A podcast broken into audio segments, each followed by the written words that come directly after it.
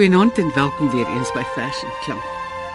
Vanaand het ek vir Chris van die kerk hier en dit is my so lekker want hy was lank lank lank lank laas in die Kaap. Ek was lank laas hier. gewees. Chris is baie lekker om jou hier te hê. Ja, baie dankie, Margaret.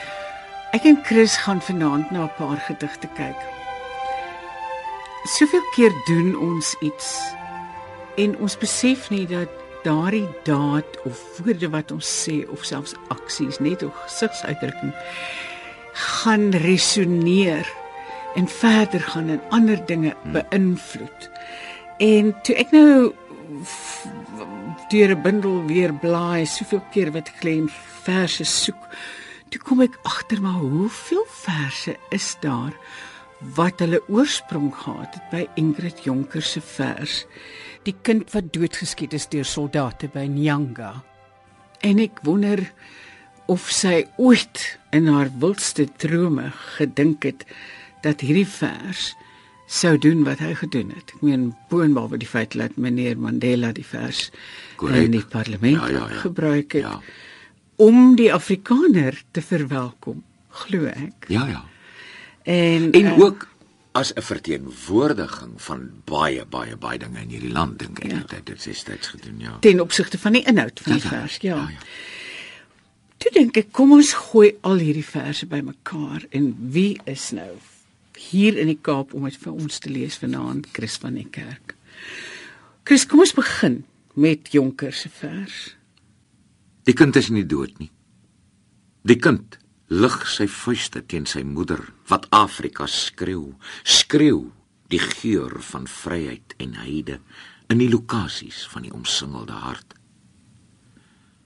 Die kind lig sy vuiste teen sy vader in die optog van die generasies wat Afrika skreeu, skreeu die geur van geregtigheid en bloed in die strate van sy gewapende trots. Die kind is nie dood nie. Nog by Langa, nog by Nyanga, nog by Orlando, nog by Sharpeville, nog by die polisiestasie in Philippi waar hy lê met 'n koel deur sy kop.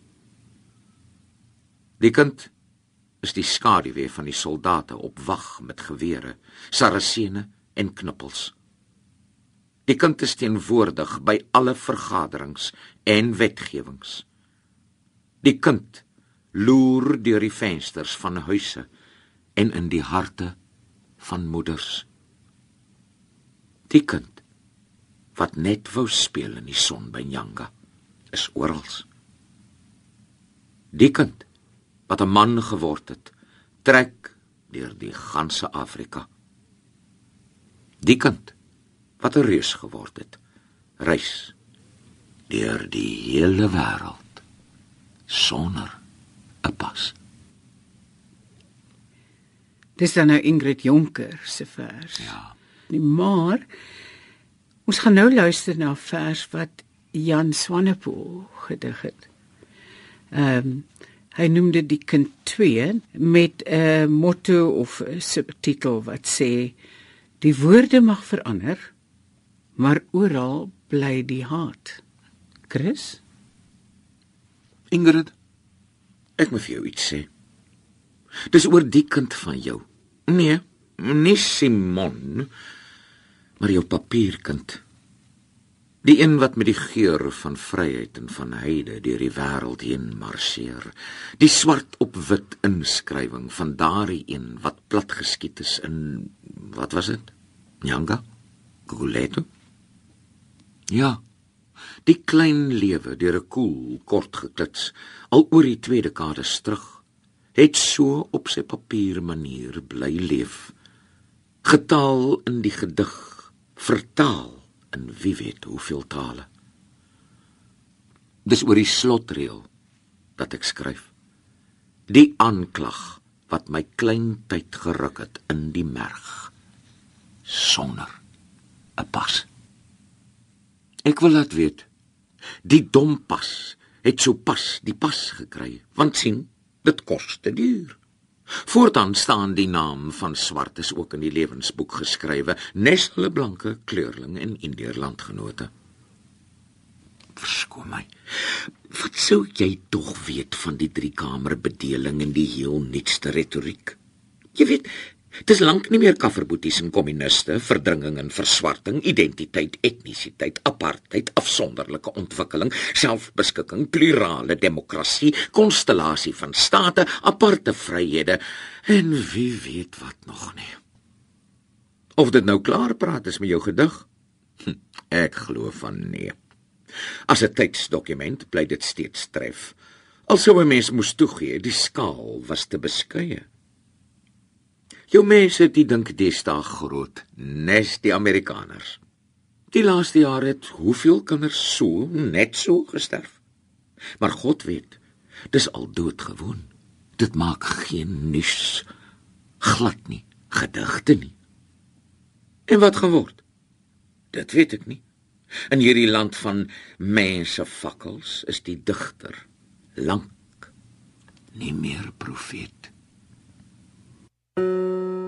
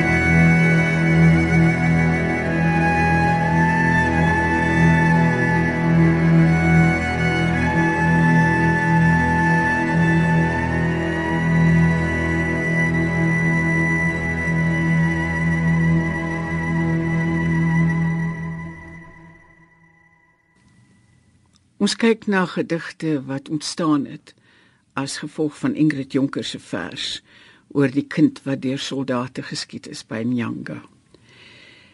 Nog een is die van Fanny Olivier wat hy noem die kind is nie dood nie en dan het hy ook 'n subteks wat sê maar Hector Petersen was the first to die.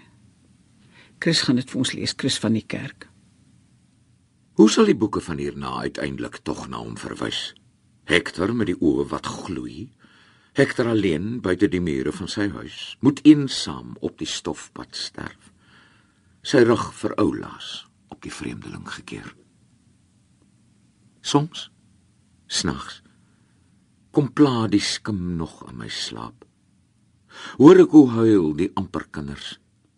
Hoe hardloop hulle terug met hom en met die wreedste seer.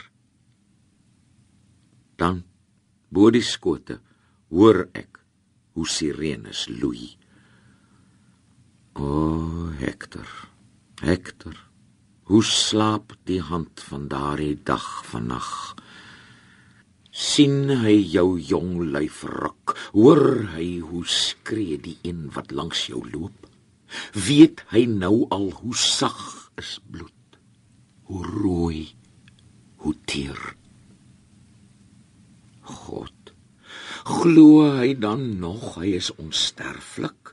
Die taai wit waarin sy moeder hom destyds vir selfbehoud kon doop. Snags word ek wakker in die sweet. Loop deur die huis, voel elke slot opknip en sit die ligte buite aan. My hond slaap swaai sy stert. Maar in die lug sien ek hoe skerp die sterre brand. En in die oggend, hoekom weet ek nie, hoor ek dat alles wel is in die land en een ons goud is soveel rande werd. Dis Hollands, Hollands in die Kaap. Die haksteen is onaangeraak. Soms snags kom pla die skim nou nog alleen nog in my slaap. Karina Stander het ook 'n gedig geskryf met dieselfde min of meer dieselfde titel en haar gedig se titel is Die kind is dood maar sy haal asem. Ja. En dit het sy geskryf vir die slagoffer van vigs verkrachting. Die kind is dood, maar sy haal asem. Sy lê in die koue vuur met haar hande oor haar knieë en die breedie pot is ene braaksel. Die pampoen, 'n vraatman met hare binne in sy maag. Wanneer die bose wegstap oor die bult, hyena oor die skouer. Die kind lig haar vuiste teen die likke waan wat duifeiers oopkraak en drink, sodat die kind net vere kots en die wind haar tong insluk. Die dooie kind haal asem. Nogmals langs die vuur. Nogmals op die bult. Nogmals in die veld waar die son deur 'n vlieswolk brand en sy lê met die bloed van verlies soos oker teen haar bene. Die kind hoor die verf kreet van herlewing. Die kind voel haar voete roer en haar tong. Die kind blaas die vuur dat sy warm mag bad. Die kind verbind wonde met koel breed die blaar. Die kind wat net 'n kind wil wees. Versorg verminkte duwe. Die kind wat weer 'n maagd wil word. Beur deur die dal van doodsheid. Soos 'n pasgebore